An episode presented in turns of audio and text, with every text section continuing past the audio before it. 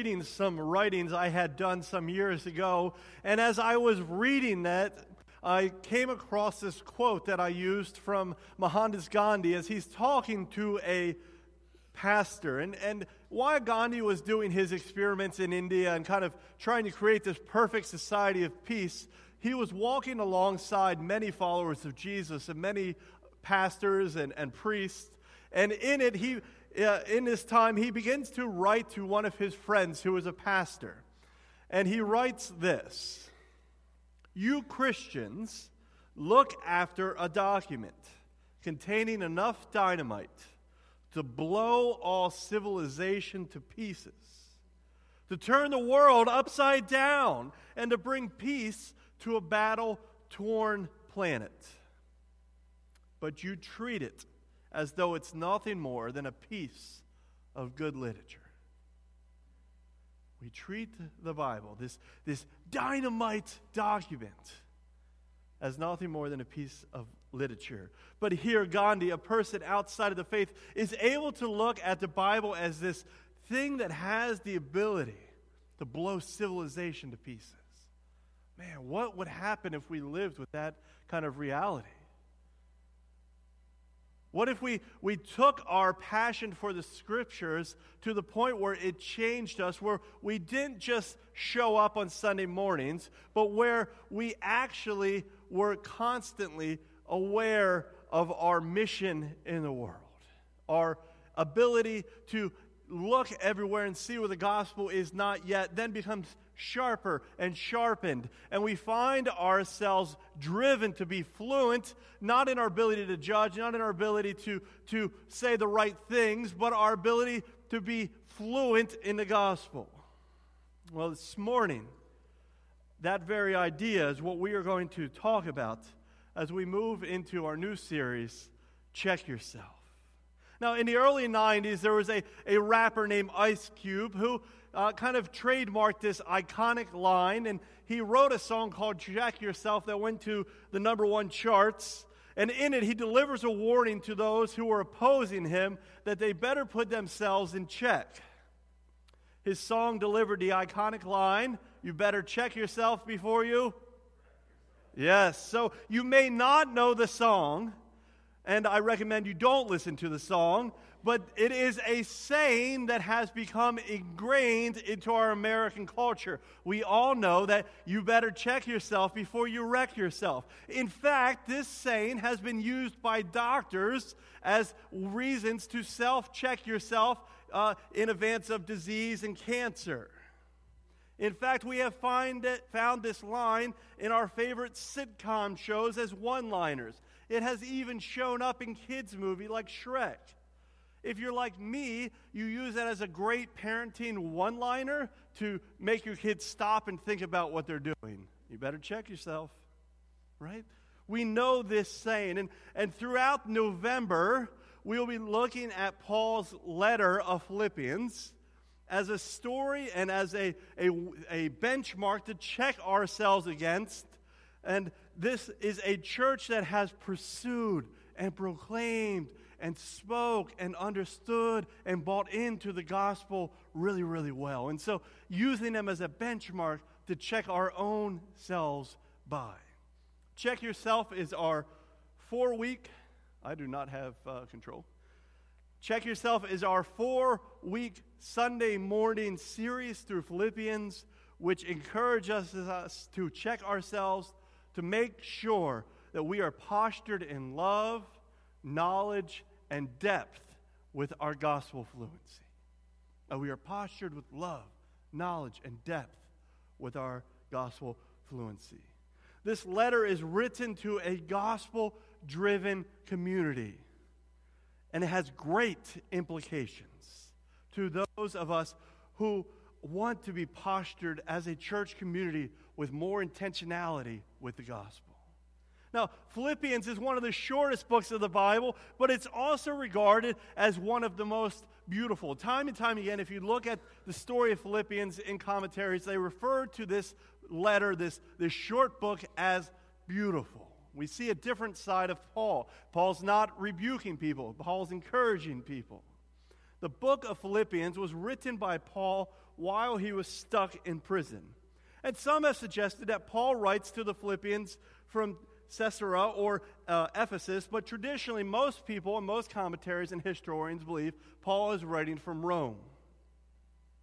The city of Philippi never, no longer exists, though its remains can be found in what is now northern Greece. And that's some of its remnants there.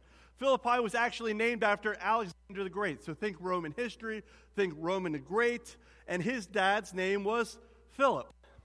So Philip, Alexander the Great's dad, chose and built this city at a prime location. It was well protected. There were hills that were coming out of the Asian countryside that protected it.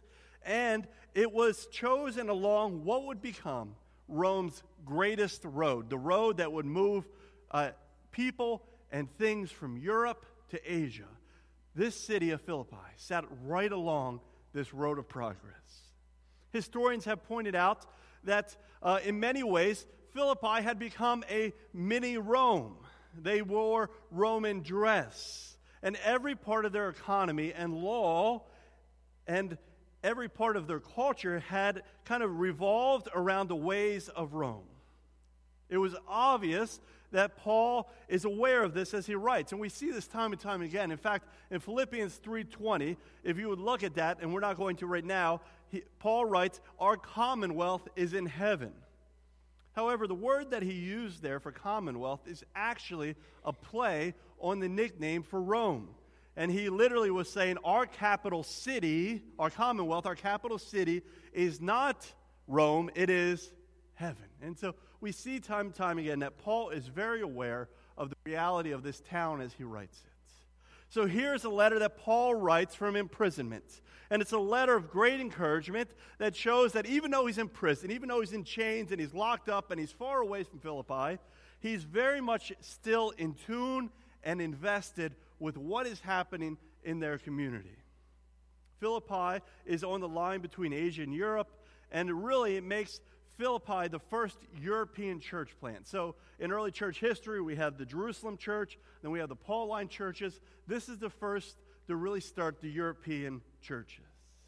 The church was planted, and we see the story in Acts 16 of when Luke and Timothy and Paul show up and they encounter this woman who, who's kind of possessed, and that whole, that whole encounter turns out to plant a, a, uh, a church in the house of Lydia. And that took 10 years prior to the letter we're going to read this morning. Paul had visited them twice since then, and one five years prior. And this church was predominantly non Jewish. There was not a lot of Jewish people in this town because it was on the road in between Asia and Europe. It was a town that had very much become highly pagan and highly Gentile, and so the church was as well. Though Paul's, through Paul's writing, we can see both his personal investment with the church and that he himself saw them as a benchmark or an achievement for healthy community. The growing church in Philippi had heard of Paul's imprisonment, and there were rumors of his looming fate. Captors in this time did not traditionally get fed three square meals a day in prison as we think of now, right? We've all heard people joke well, maybe I should just go to jail where I can get free meals, right? That is, one, not even a true statement of today. But, but if we would understand how prison worked in this time, it was even less than that. You depended on your friends, your family, or your savings to survive in jail. So if you didn't have money, friends, or family, you didn't eat. And if you don't eat, we all know what happens. Captors did not traditionally supply for their own needs, uh, for the prisoners' needs and foods. And so the church realized this. They hear Paul's imprisoned, and the church in Philippi begins to collect money for Paul's hardship. They pass the hat, they pass a plate, whatever you want to call it, and they put a whole bunch of money together for Paul. And they decide that not only are we going to send Paul money, but we are going to send Paul help. And so they call one of their church leaders, Ephraitus, excuse me, Ephraitus and they let he takes the money and he leaves for Rome. Now, he shows up and he presents the money to Paul and he says that I am also part of the gift. I am to be your assistant, and I am going to work alongside you while you are in prison. I'm going to walk with you in this time.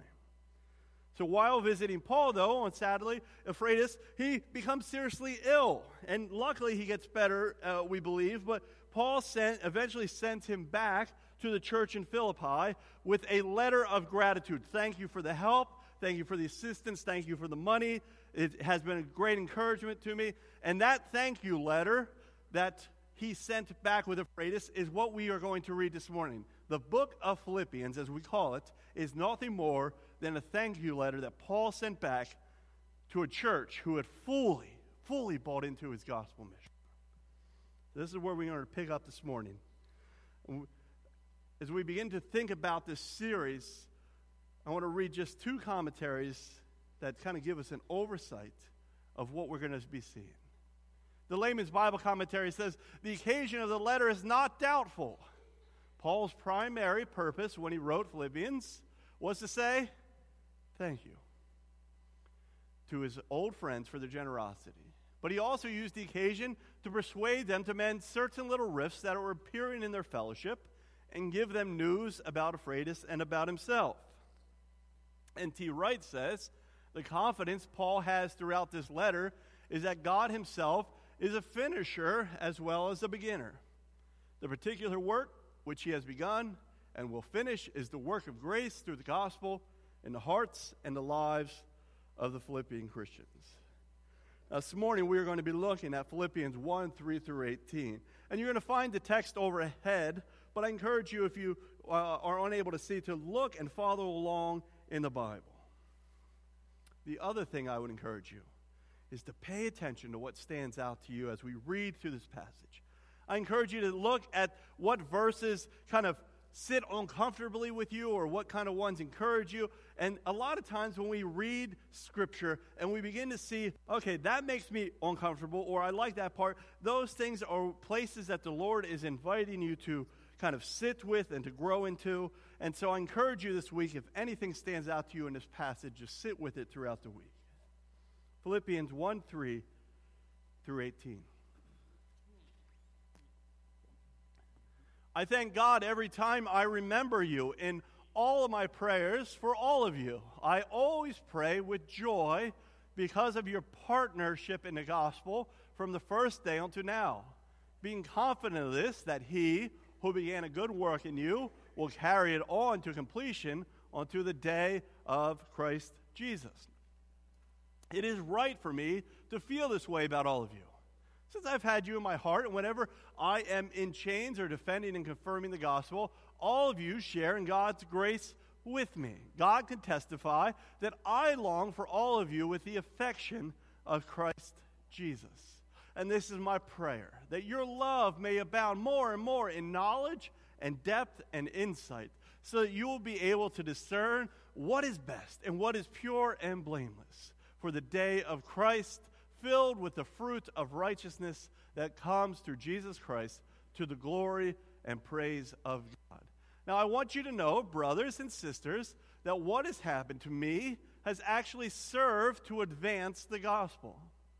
As a result, it has become clear throughout the whole, pal- the whole palace, guard, and to everyone else that I am in chains for Christ.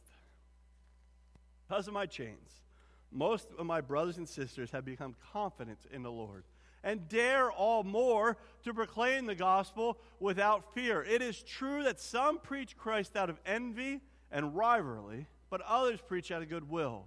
The latter do so out of love, knowing that I am put here for the defense of the gospel. And the former preach Christ out of selfish ambition, not sincerely, supposing that they can stir up trouble for me while I am in chains. But what does that matter? The important thing is that in every way, whether from false motives or true, Christ is preached. And because of this, I rejoice. Now, it is more than obvious that the church in Philippi has a very, very special place in the heart of Paul. Here, even when he mentions his prayers, it's obvious that Paul is bubbling over with encouragement and love and gratitude for them. Throughout this short letter, Paul constantly refers to them as bringing joy to him. And we actually see some form of the word joy appear 19 times throughout this whole book. However, it's in this passage that we first and foremost find the reason for Paul's joy the partnership of the church. The partnership of the church. Paul had viewed the church as his co laborers and co workers. You share in the grace, you are in my heart. Likewise, when we see the church send money and an assistant to aid Paul, we witness the reality that the Paul to the church was also a co laborer and co worker. And they realized that they were in partnership with him and he wasn't able to work, so they needed to help him. And so we see this beautiful sense of partnership beginning to take place. Paul writes in Philippians 1 4 about this partnership. I always pray with joy because your partnership in the gospel from the first day until now. It is because of this partnership they share that Paul tells them, I long to greet you with the affection of Christ. Now, some older translations, especially the King James, will use the word bowels there. I long to, I long after you with all of the bowels of Jesus Christ. That's a funny way of saying, but both of these are statements of saying that, in all honesty, I love you and I long to love on you, as we say today, with everything that I am. Now, to the Jewish people, our heart wasn't the most important part. Our stomach was. It's the place where you make your decisions, it's the place that gives you gut reactions. And to them, that was pretty much like the most important part. So it was kind of not uncommon to say, I love you with all of my bowels, right? When Valentine's comes up, let's not try that one. This is one of the key concepts, this idea of partnership. And, def- and we see that it not only defines the start of Paul's letter, but also the whole book of Philippians. I want to explore it in its fullness this morning. Now, Layman's Bible commentary explains this idea of partnership like this The basic meaning of this partnership is sharing. The idea of their united Christian action cannot be excluded but he, Paul, is properly thinking mostly of the very tangible expression of their Christian fellowship, which had invoked this letter, the gift of money. And N.T. Wright goes on, he says, In fact, this letter is all about partnership. In other words, all of Philippians is about partnership. One of the big important words in Paul's vocabulary. It is sometimes translated fellowship, but it clearly has a practical, even financial implication which our word fellowship doesn't always carry, right? We're having a fellowship meal today. Do we tend to think of that as much work for us to do outside of cooking or being there? And we don't really think of it as a financial aspect. It's a different idea that, to the uh, Jewish people on what fellowship looks like. In Paul's world, it was the normal word for a business partnership in which all those things involved would share, all those involved would share in doing the work on one hand and the financial responsibility in the other. The word for fellowship there is koinonia. What is shared in common is what it literally translates as. What is shared in common? And, and if you would look at the Thayer's Greek dictionary, they actually suggest that there's three implications to this simple word. There's three things that breakdown out of this word. One, the share which has in anything, the share which one has in anything, financial or through participation. It's fellowship through contact and intimacy, and it's jointly contributing or collecting. Now, Paul's an apostle. He's this forward moving and thinking guy, right? Apostle, translated, apostolos, is actually sent one. Paul is accurately described as being the sent one. Paul is an avid vagabond and traveler who is always busy pioneering and looking for places to advance the kingdom of God. We might say he's always looking to gain new ground for the church. Now, the worst thing that can happen to an apostle is when somebody stops them from pioneering or being sent. For Paul, that very thing happened. His worst possible nightmare became true when he's bound with chains and put into imprisonment in Rome. He can no longer make tents to support himself. He can no longer travel and meet face with those uh, he was investing in. He could no longer gain new ground for the church and for God's kingdom.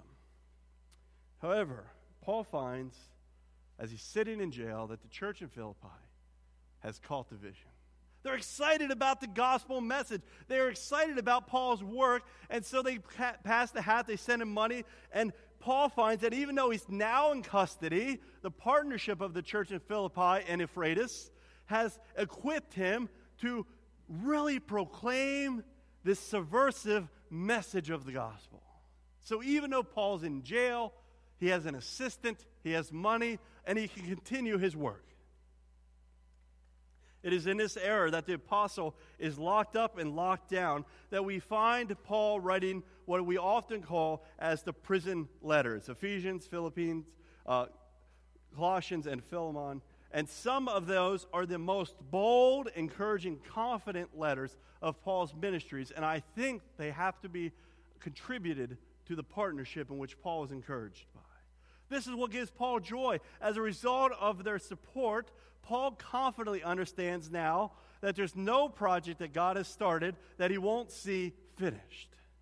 He will not allow any of his plans to be derailed, and Paul is able to continue in his mission thanks to the support of this church. Paul also knows that the church in Philippi still has a part to play for the gospel. Because of his experience, we find Paul overtly confident that God will finish the work he started in the church of Philippi as well. And it's because of this joy and confidence that has resulted from their partnership that Paul shares his letter that his letter that he's praying for them. And the things I want us to take away this morning are what is included in what Paul is praying for them. The first thing we see is Paul prays that they will experience an abundance of love. Paul says this, and this is my prayer that your love may abound more and more. So obviously, Paul's aware that they have love. They've already played witness to that when they sent him an assistant and sent him money. But Paul identifies that even though they have love, which was witnessed through their work, he wants an abundance of love to define this community. Paul sees love as an essential glue for them to check their motives by. Secondly, with that love, Paul prays for discernment and perception. Paul writes that your love may abound more and more in knowledge and insight, so that you may be able to discern what is best and what may be pure and blameless for the day of Christ. The word for knowledge there implies discernment, actually, especially between the ethical world of God and the world. The word for insight is a word that can be translated as perception, and it really speaks to kind of a self awareness or awareness of what's happening around them.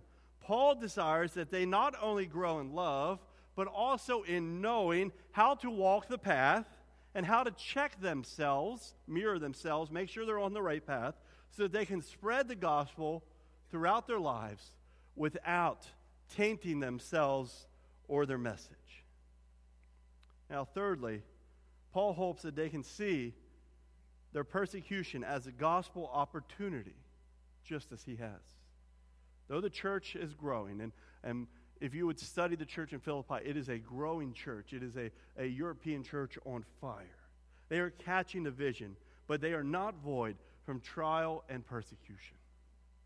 They have given Paul an encouragement in his persecution, allowing him to continue on. But he hopes to invest that same encouragement in them. Paul has come to find his situation, his persecution, as gospel opportunity. He hopes and wants to encourage the church in Philippi to see that their persecution or whatever opportunities they have are also gospel opportunities. Paul goes on to share that his chains have become a prophetic witness that has allowed him to proclaim or make loud the gospel without fear to even his palace guard. And likewise, Paul shares that others have been encouraged by seeing Paul's ability to declare the advancement of the gospel. Paul prays that this church will be loving, it'll be wise, it'll be self aware, and that it will use opportunity for the gospel. Now, lastly, Paul reminds them, uh, reminds those that who spread the gospel out of goodwill to do so out of love, but they do not need to occupy themselves with others' motives. Paul says, It is true that some preach Christ out of envy and rivalry, but others out of goodwill. Now, Paul goes on to say that those who preach out of goodwill are those who preach and pursue the gospel out of love. It is that very love that Paul has prayed for an abundance of. He also tells them that they should be concerned with why they are doing it, but not the ways that others are doing it. They should be just concerned that it's getting done.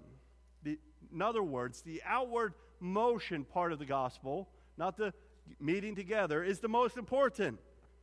Now, do you ever notice that those who are most judgmental are usually those who are doing the least work? Those who are the most judgmental are usually those who are doing the least work. Paul is making sure that his church realizes the forward motion of the gospel is the most important thing, and that they are to all be doing it. You're not supposed to sit around and judge, okay, that person's doing it out of bad motive. Paul says, all that's useless. I don't care even if they're stirring up trouble for me here in jail while they do it. The most important thing is that the gospel of Christ is being preached. Now, obviously, the best way to do that is out of love, but I don't really care if the other people are doing it other ways because at least the seeds of Christ are getting out there. The outward motion is the most important.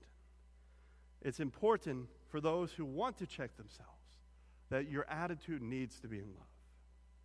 The layman's Bible commentary says the little church in Philippi came near to being Paul's perfect or ideal congregation. It's important to know that the benchmark he prays for them so that we too can know and hold these standards high for ourselves, that we can check ourselves by them, so we may find ourselves postured in love, in knowledge, in depth or perception, and gospel fluency. This was a church that saw the vision. They had fully bought in with their hearts, their actions, and their money as co laborers and co workers in a mission, gospel mission partnership. Paul had hoped that this church would grow even more in love, and despite their persecution and despite the empire's progress that rolled down the Roman highway, Paul desired they would be bold and confident in their gospel partnership together. Now, listen up. As the worship team comes up, this is the part I want to leave you with. It is important that we as a church also find ourselves catching, working, and spending ourselves for the mission and the advancement of the gospel to the point where we see partnership as the glue that holds us together. May we also learn to pray together that we find an abundance of love, deeper knowledge, greater perception, growing boldness, and the ability to turn our situations into gospel opportunities. As we go out this morning, I encourage you to leave Philippians 1 9 through 11 as your key verse for the week. Hold this before you. May you grow in these areas so that we too, as a church, can experience partnership for the gospel. Not gathering, but partnership. Bought in together, catching the vision as the church of Philippi did.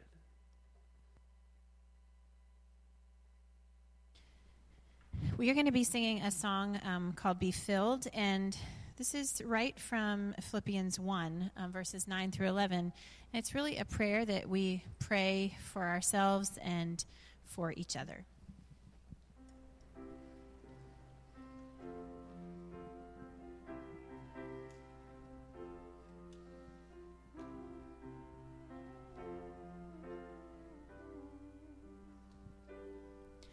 I pray that your love may abound more and more in knowledge and depth of insight,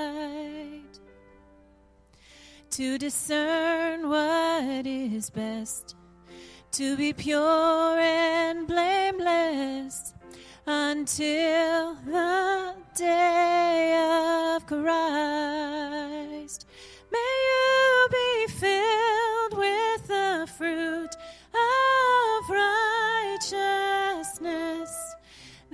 Comes from Jesus.